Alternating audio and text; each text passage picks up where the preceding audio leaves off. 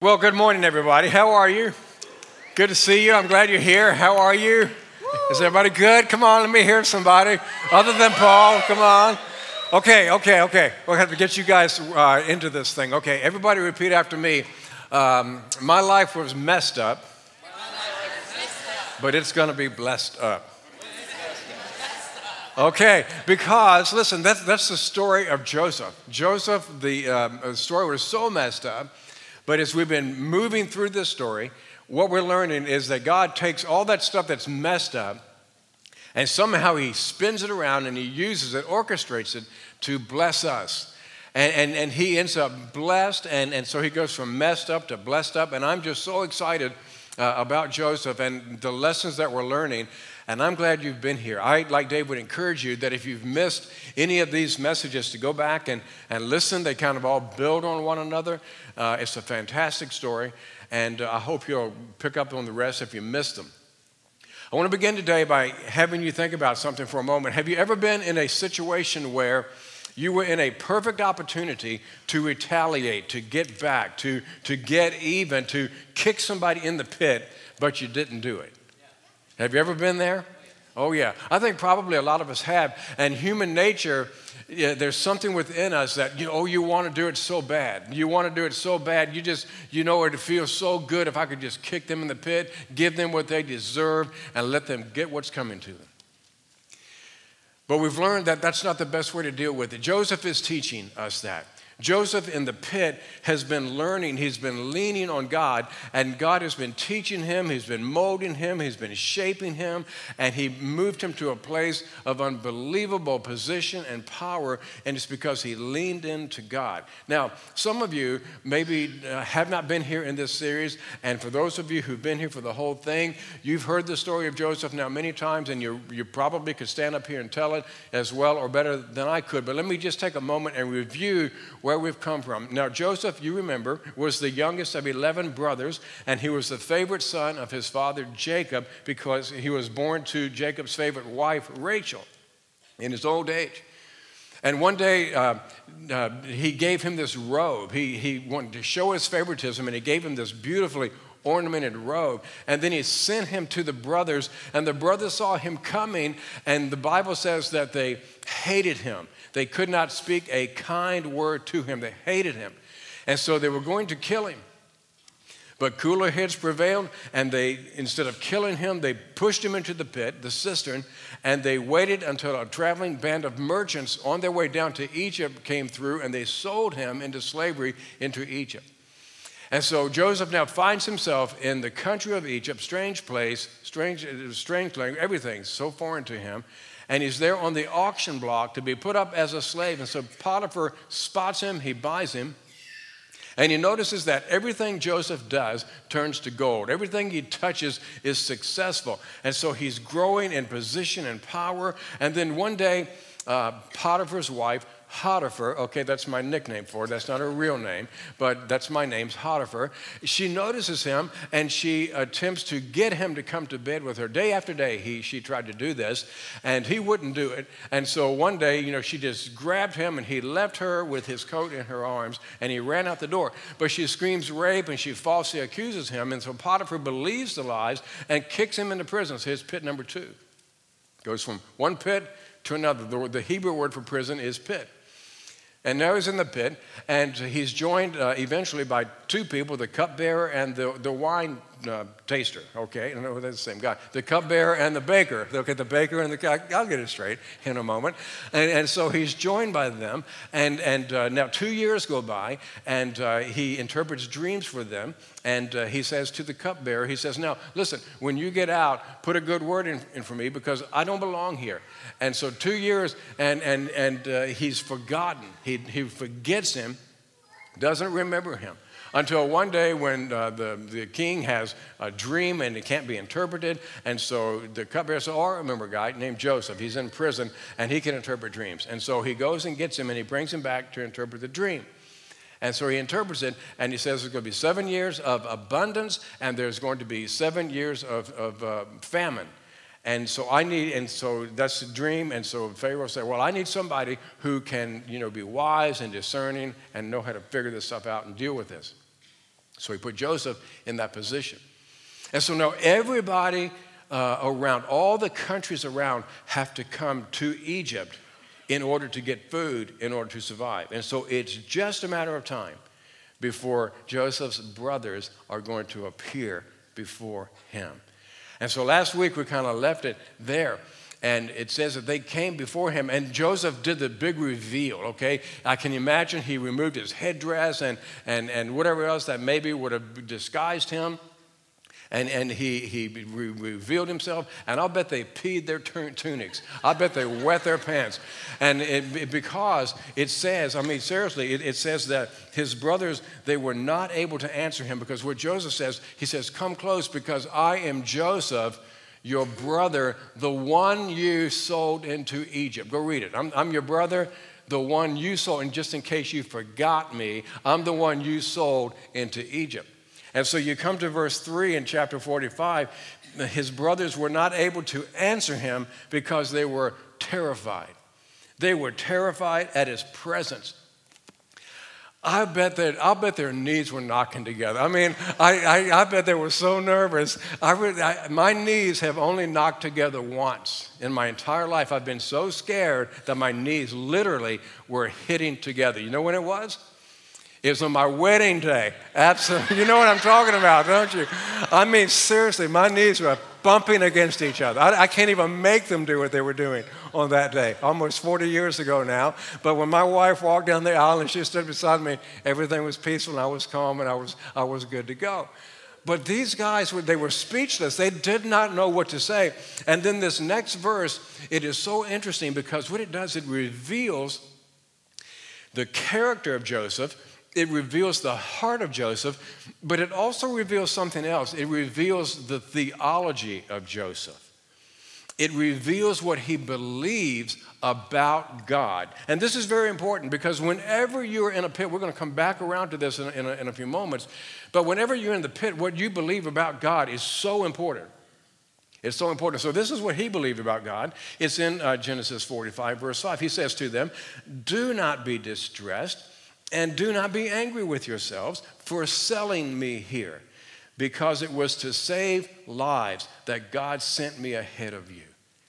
That tells what he believes about God. Don't be angry with yourselves. Don't be afraid, because it was to save lives that God sent me here.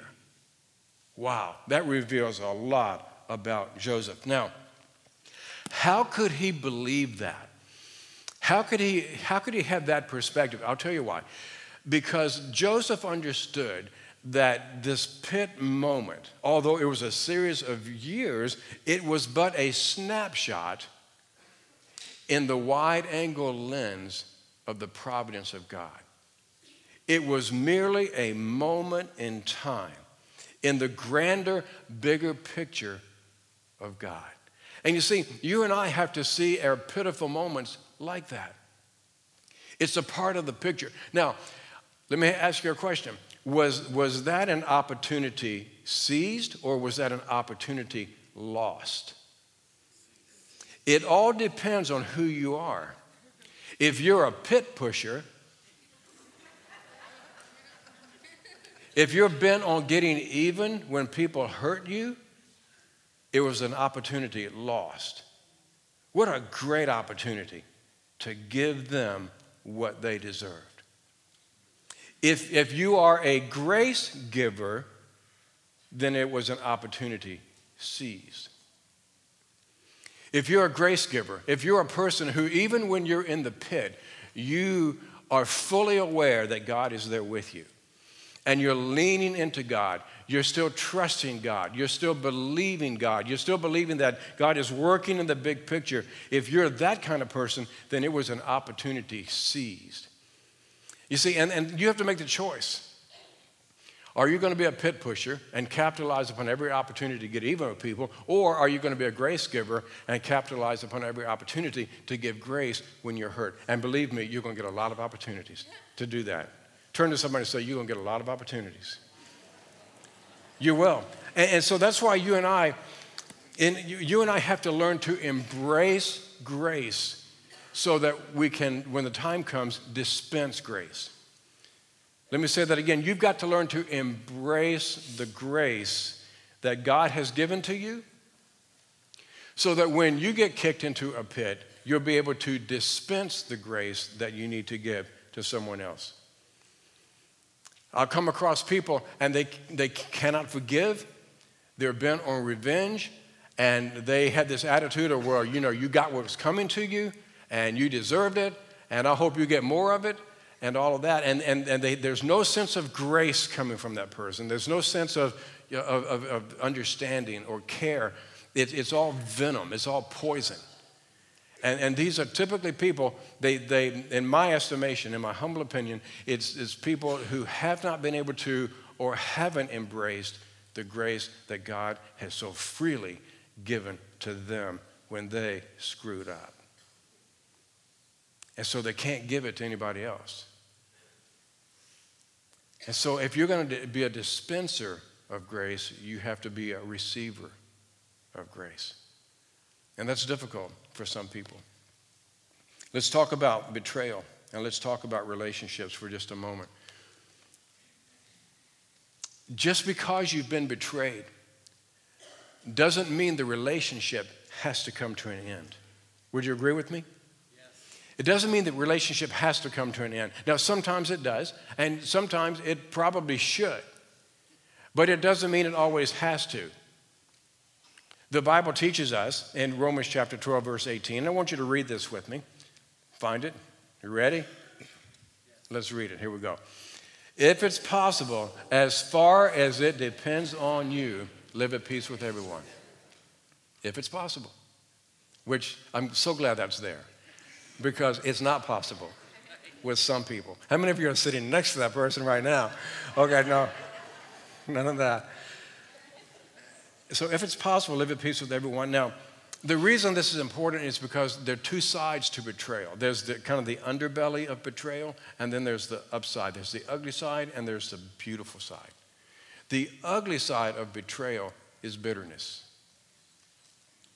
That's the ugly side of betrayal. When somebody's been betrayed and, and, and, they're, and, uh, and they become bitter, when a trust is broken, when your character's been assassinated, when somebody's been disloyal to you, when somebody's kicked you uh, under the bus, when somebody stabbed you in the back. And, and, and so now everything about you is about getting even. I'm going to make them pay if it's the last thing I do. I'm going to make them pay. And your whole life is bent on getting even with that person and making sure life is miserable for them. That's the ugly side of betrayal, it's bitterness. The beautiful side of betrayal is forgiveness. That's the beautiful side of betrayal. And that's what you see happening in this story. That's the beautiful side. When you, when you see somebody forgive, I can only imagine that these brothers, as they're standing there before Joseph and they're scared to death, they're speechless. I can only imagine that they're thinking, he's going to wipe us out. When what Joseph was going to do was wipe the slate clean. Isn't that amazing? He's going to wipe it clean. I mean, after what they did to him, he was willing to forgive them and to wipe the slate clean. And you want to know why he was able to do that? And this is huge. And I encourage you to write this down and think about this. Joseph saw his brothers as God's children and payback as God's job. Think about that for just a moment. His brothers are standing right there before him, and he, with a wave of his hand, he could have had their heads taken off just like that. He had that much power. But he didn't see them as his brothers, he saw them as these are God's children. And if there's going to be any payback, well, that's God's job. I mean, you and I both know that payback feels good at first. At least we think it does. But it doesn't really solve anything, does it? And so Joseph saw this so differently. And the Bible teaches us to see it the way he sees it in Romans 12 19. Let's read this verse together. Dear friends, Never take revenge. Okay, now that you're with me, let's read that again. Come on. Dear friends, never take revenge. Leave that to the righteous anger of God. For the scriptures say, I will take revenge, I will pay them back, says the Lord. You see, Joseph knew who wore the robe. Joseph knew who sat behind the, the judge's bench. Joseph knew who held the gavel in his hand. It's God. And God refuses to give that gavel to anyone else, including you and including me, even though at times we want to wrestle it out of his hand. And we want to pronounce the verdict. And we want to pronounce the sentence. And sometimes we get frustrated with God because we think he's way too slow. In fact, he's not doing anything about it. And sometimes he's way too easy. And he doesn't give them what they deserve, right? I mean, you ever feel that?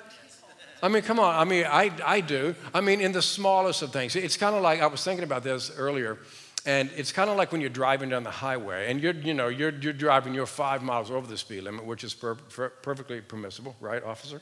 Good. And somebody comes screaming by you, waving through traffic, driving 20 miles over the speed limit, and what do you say? What do you say? I hope there's a cop. I hope, I hope and pray, dear God, please let there be a policeman up there on Sunnyside Road where they always sit out and help them see this person, right? You want them to get what's coming to them, right? I mean, that's the way we are sometimes. We just want them to get what's, get what's coming to them. And, and, and so Joseph recognized it's not my job to do that. I, I mean, that is, it's tough to believe this, but Joseph realized it's not my matter to take into my hands, even though I was the one kicked into the pit. He's so much like Jesus in this perspective. Listen to 1 Peter 2:23. They called him every name in the book, and he said nothing back.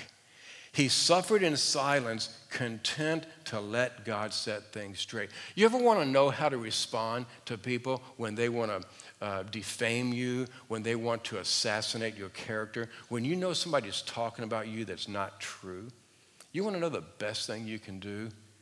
Just let your life prove them wrong. And be quiet. Don't try to defend. I've always been amazed at how Jesus, he just, he didn't defend himself. He didn't have to defend himself. And I, I love this about, about uh, Joseph, and I, lo- I love it about Jesus. Now, the reason this is so important, and I'm going to give you a series of blanks right here that I want you to really think about. This next one is refusing to get even sets my betrayer free. Whenever you refuse to get even with somebody, to get you a pound of flesh, you are setting your betrayer free. When you choose to forgive, you're setting yourself free. That's so important to understand. Whenever, whenever you make the decision, I'm, I'm, gonna, I'm, I'm going to, to not get even, I, I'm, I'm not going to get payback, I'm going to let them go, and you're, you're setting your betrayer free. Okay? And that's good. You let them go.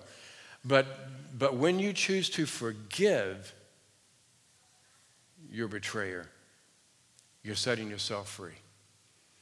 Because you and I have a choice when it comes to being betrayed. You can live in the pit of bitterness or you can live in the palace of forgiveness. And which are you going to live in? I see people living in the pit of bitterness, and, and their whole life is bent on getting even with the whole world and every, everybody who's ever done anything wrong with them, uh, to them. And, and they're living in this pit of bitterness as opposed to the palace of forgiveness. You see, refusing to get even says, I won't hurt you back. Choosing to forgive says, and I'm not going to let what you did to me hurt me anymore either. That's the difference. When, when you refuse to, to get even, what you're saying is, I'm, I'm not going to hurt you back. I'm, I'm not going to get you back. But when you choose to forgive, what you're saying is, and I'm not going to let what you did hurt me any longer because you're forgiving. You see, failure to forgive can be fatal, it's deadly. We don't see it as such because we, we think somehow or another, whenever we hold on to forgiveness and we choose not to give it, that somehow we're making the other person pay. When really what's happening is you're paying. Somebody said, whenever we choose not to forgive, it's like drinking poison and waiting for the other person to die. Isn't that stupid? I mean, just picture that for a moment. I'm going to get you. I'm going to get you. I'm going to drink this poison and I'm going to watch you dry, die. All the while, you're, you're dying. Unforgiveness is it's, it's, it's, it's, it's fatal. Unforgiveness can undermine your life. It's like a cancer. It can undermine you, and you don't even know it. I, I've, I've worked in ministry since I was 18 years old, and so I've seen a lot of people, and, and I've seen people who have forgiven people who've hurt them, and I've seen people not forgive people who have hurt them. And it's interesting to watch people, if you worked with them long enough, how it begins to change. I have one person, especially in mind. And this person, while relatively a nice person, she, she grew more, and her heart became harder and harder, it seemed, as she grew older.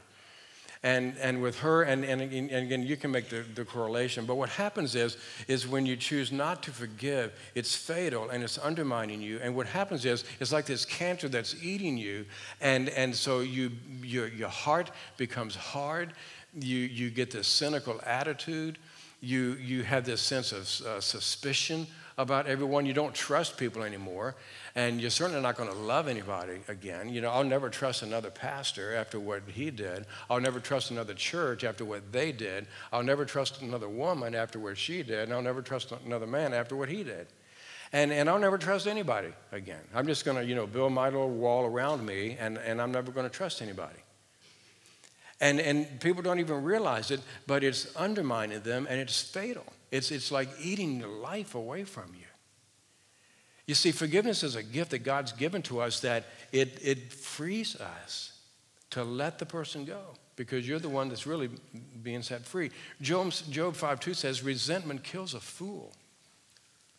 So, what is forgiveness? Because I know, I know some of your stories. I know people sitting in this room right now. I know some of your stories, and I can understand why it would be so hard to forgive. And so I, I, think we need to make sure we bring some clarity to what forgiveness is and what forgiveness is not.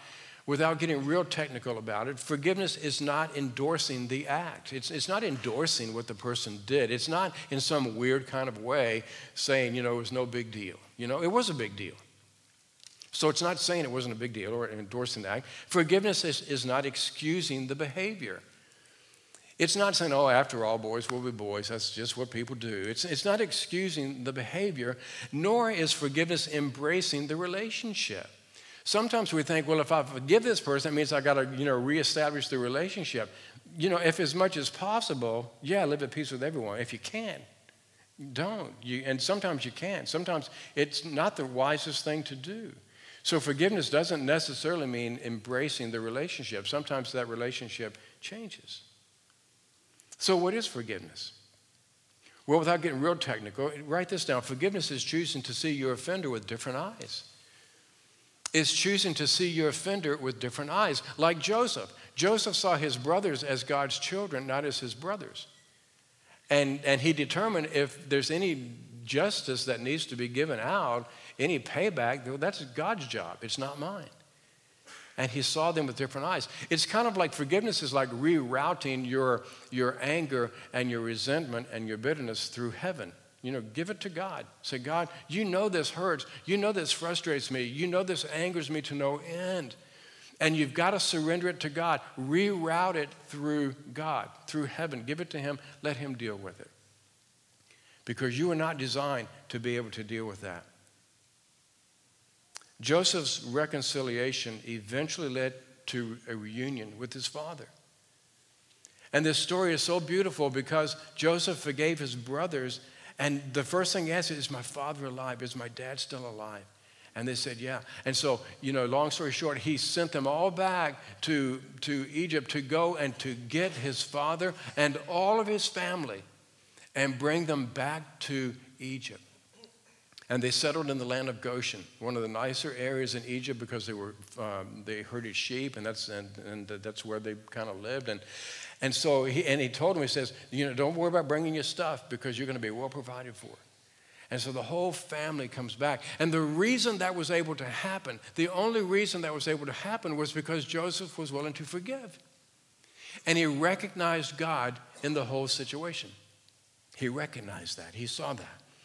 When you get to Genesis chapter 45, and through the end of the chapter, through the end of the, uh, book of Genesis, when you get to chapter 50, three times you'll find two words that, that really help us to see why Joseph could do this, because it's what he believed.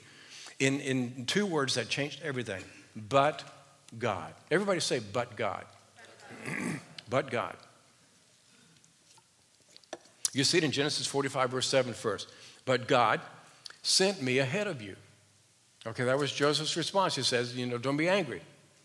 You know, it, it, God did this, but God sent me ahead of you. In Genesis 45, verse 8, it was not you who sent me here, but God. And then the third time you see it is actually several years later when Jacob had died. Jacob died, and he asked Joseph to make sure he was buried back in Canaan. So Joseph, now with his brothers, they take him back to Canaan to bury him. And now they're on their way back to Egypt. And I can only imagine on their way back to Egypt, they probably would have stopped overnight at, at a, probably a pretty, you know, typical place to stop for those caravans going through there. And I'll bet you, I'll bet you anything, we don't know, but I'll bet you anything that one of the places they would have stopped would have been one of the places Joseph would have stopped when he was being carted behind a, a dragged behind a cart to, to go be sold into slavery. And I'll bet the brothers, this is probably really awkward for them right now because they're probably sitting around the campfire and, and they know that Joseph made this same route when he was being dragged off to Egypt. And, and, and he's probably sitting know, thinking about that because here he is again in the same spot. He's reflecting back about, you know, I can't believe my brothers did this, and I've been stepping over camel poop, and, and I'm going to be going, going into Egypt and being, being a slave and all this stuff. And this had to be really awkward for them. And I'll bet they were afraid. I'll bet they were almost, I, I know they were afraid. In fact, go to Genesis chapter 50, verse 19 and 20. Joseph said to them, Don't be afraid. They're still scared. They're still afraid. He says, Don't be afraid. Am I in the place of God? You intended to harm me. Here it is, but God. But God intended it for good to accomplish what is now being done in the saving of many lives. They were still feeling the guilt of what they did 20 some years ago. And you know what I think they're thinking? I think they're thinking this is too good to be true. Now that dad is dead, the other shoe is going to drop. Now that he's out of the picture, this was all a big sham. This is all a big facade, and now Joseph is going to get what we des- going to give us what we deserve. And he says, "Don't be afraid. It wasn't you. Let me remind you, it wasn't you, but God sent me ahead of you." You know why I think they're having a hard time dealing with this? This is what I think. I think it's because grace is too good to be true. Grace is too good to be true. It's just too good to be true that Joseph doesn't want to get even with us. It's just too good to be true that he's not going to make us slaves. It's just too good to be true that he's not going to throw us in a pit and do something mean to us. It's just too good to be true. And that's the same way you and I relate to God, isn't it? When, when God wants to extend grace to you, when God wants to forgive you because you've messed up, because you've screwed up and you did something that you've convinced yourself, there's no way God could forgive me. And so you, you're guilty, you feel ashamed. You're trying to work your way back to God and trying to prove God, but you know in the, in the heart of hearts, it's just a matter of time before the other shoe is going to fall and God's going to give me what's coming to me. Why? It's because grace is too good to be true. And we can't believe somebody would be that forgiving to us. You see, this is more than just a story about Joseph forgiving his brothers. This is a story about God forgiving you and me. This, this whole story points to, to Jesus. But God. That's what you and I have to understand. You've, you've been kicked into a pit of betrayal, but God. You've been kicked into a pit of an untimely death, of, of a loved one, but God. You've been kicked into a, a pit of, of somebody else's poor decision. But God, but God, but God, but God's still in control, but God still loves me, God still sees, God still cares. You have to believe that. You have to believe that. You see, Joseph, Joseph could have easily played the crazy, whacked out family card. Couldn't he? Joseph could have easily played the I'm a victim card. And blame everybody else for his situation. He never did. He played one. He played the trump card. Okay, and that's not meant, meant to be a political statement. Okay. he he played. he played the he played the trump card. You know what the trump card was? But God. The but God card. That's the card he played. He's, he easily goes, I could get even with you, but God. I could make you slaves, but God. I could kill you, but God sent me ahead of you. So I don't know what your situation is. I don't know what pit you've been kicked into. I do know this, but God. But God can use it for your good. You come, you come to this palace scene. This is such a moving scene in Genesis chapter 45. Verse 14. Then Joseph, he threw his arms around his brother Benjamin and he wept. And Benjamin embraced him, weeping. They were weeping so loudly that they could hear it outside of the palace. I mean, they, they were sobbing. I mean, you can imagine this. This is over two decades later. And they're weeping. And then I love this next phrase. And Joseph kissed his brothers, he kissed them. The last time there was any kissing going on between these brothers was when the brothers were going, See you later, have a nice life in Egypt. That's the last time. This is the kiss of sweet forgiveness. I forgive you. And he kisses them after what they did to him. Wow. I mean, the lessons that, that we get from this is just huge about, about living life. And so we're going to close out this story. And we've been talking about, you know, we call this thing messed up the, the story of Joseph. He really has gone from messed up to blessed up. God has, has so blessed him. Why? Because Joseph, he learned some really valuable lessons. And, and he changed in phenomenal ways from what he was like when he was 17. He's a different person now that he's 39 years old. Different person. And I hope you'll go back and read this story. And I would encourage you to, to pull out lessons that God wants to teach you. But let me remind you of three as we wrap this thing up. Here's number one God is aware and He does care. God is aware and He does care.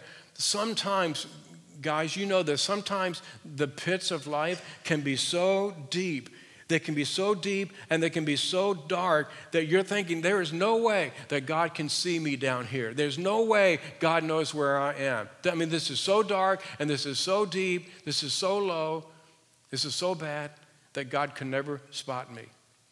He doesn't see me and He doesn't care. And, and what you and I have to understand when we're in the pit, you have to remember you also have an enemy. You have an enemy that wants to convince you of everything that God does not see you, God does not care about you. Because if He did, He wouldn't let you be here in the first place. And if He could do something about it, then He would have already done something. So not only does He not care, He's impotent and He can't do anything about it. And so you wallow in your pit and, and, and you grow in your bitterness and your anger. That's exactly what your enemy wants for you. It's exactly what he wants for you. Jesus came to give life and give it more abundantly. The thief comes to steal, kill, and destroy. And he'll steal it while you're in the pit. And, and some, somewhere along the line, you know, we've gotten this notion that if I choose to follow God, then I'm going to live a pit free life. No, you're not. There's no such thing as a pit free life. You're either pre pit, in the pit, or post pit. There's no such thing as a pit free life because pit happens okay? It does. It just does. Just because you follow God doesn't mean you're going to have a problem for your life. You're not. In fact, not only are you not going to have a problem for your life, God will allow the problems to come so that He can change you, to mold you, to shape you, to prepare you for what He's prepared for you. And, and so don't, don't let the enemy convince you that God doesn't care just because you're in a pit. No, He cares for you as much as He's ever cared for you, more than you'll ever realize. Okay, the reason, the reason, you know, we hurt here on this earth is because we're not at home here. We're pilgrims and we're passing through. And from here to there, there's a lot of pits. And somehow God uses them miraculously to, to change you and develop you and prepare you for, bless you, and prepare you for what He has prepared for you. Here's, here's lesson number two God has given each of us the freedom of choice. When you're in the pit, you have got the same freedom to choose that you had before you were in the pit. And you're going to make a choice.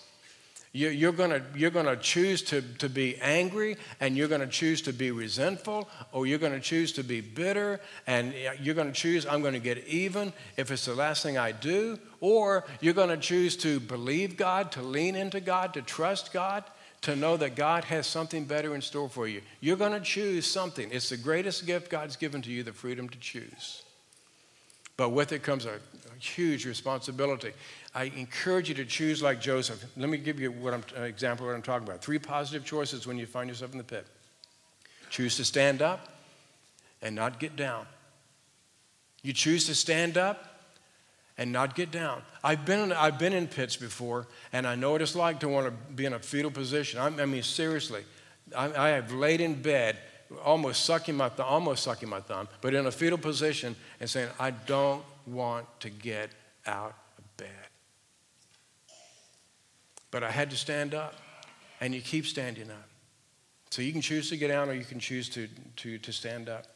Psalms, uh, Psalm 99 The Lord is a refuge to, for the oppressed, He's a stronghold in times of trouble. Here's, here's, let me, here's, um, here's another choice choose to give grace and not get even. Just make that choice right now. If you're bent on getting even with the person that kicked you into the pit, you're going to have a rough life ahead of you. But if you choose to give grace, as crazy as it sounds, I mean, that's just the way God works. It's just in His economy. If you choose to give grace, I think what's going to happen is God's going to give you more grace. That's what I think is going to happen. And then choose to praise God and not blame God. Choose to praise Him and not blame. Here's number three God is in final control of the outcome. God's in final control of the outcome. It doesn't matter if you're in a pit or not, God's still in charge, and He's still in charge of the outcome. That's why we trust Him. And we know that all things work together for those who love God. I love this story of Joseph because everything about Joseph points us to Jesus. Stop and think about it. Joseph was the apple of his father's eye, so was Jesus. The father sent Joseph to his brothers, God sent Jesus to his brothers, us. They ripped the robe off of him. They did the same thing to Jesus. Those closest to him betrayed him. So did they the same thing to Jesus. And on through the story, you see it happening. Joseph was tempted, so was Jesus. Joseph didn't give in, neither did Jesus. Joseph was assigned a place among uh, prisoners. One was saved, one was lost. So was Jesus. Jesus forgave those who offended, just like Joseph did.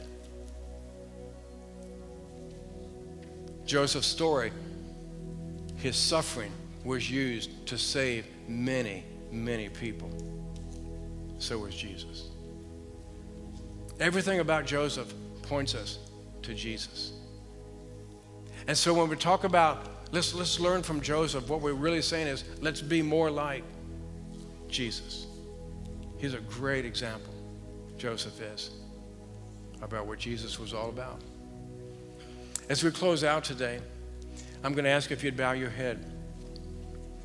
And if you've not surrendered your life to Jesus, to allow him to be the Lord of your life, to be the one who governs your life, to be the one who guides your life, to be, to be the one who empowers you to do these things that Joseph teaches us and that we see in Jesus. Or if you need his help today in a fresh new way, I'm going to ask if you would pray after me this prayer. And for those of you who've made the decision to follow Jesus, if you'd also pray. Father in heaven, today I thank you for Jesus. Jesus, thank you for coming to this earth, for loving me and dying for me and paying for my sin. I ask you to forgive me, and I ask you to be my Savior and Lord. I pray this in your name.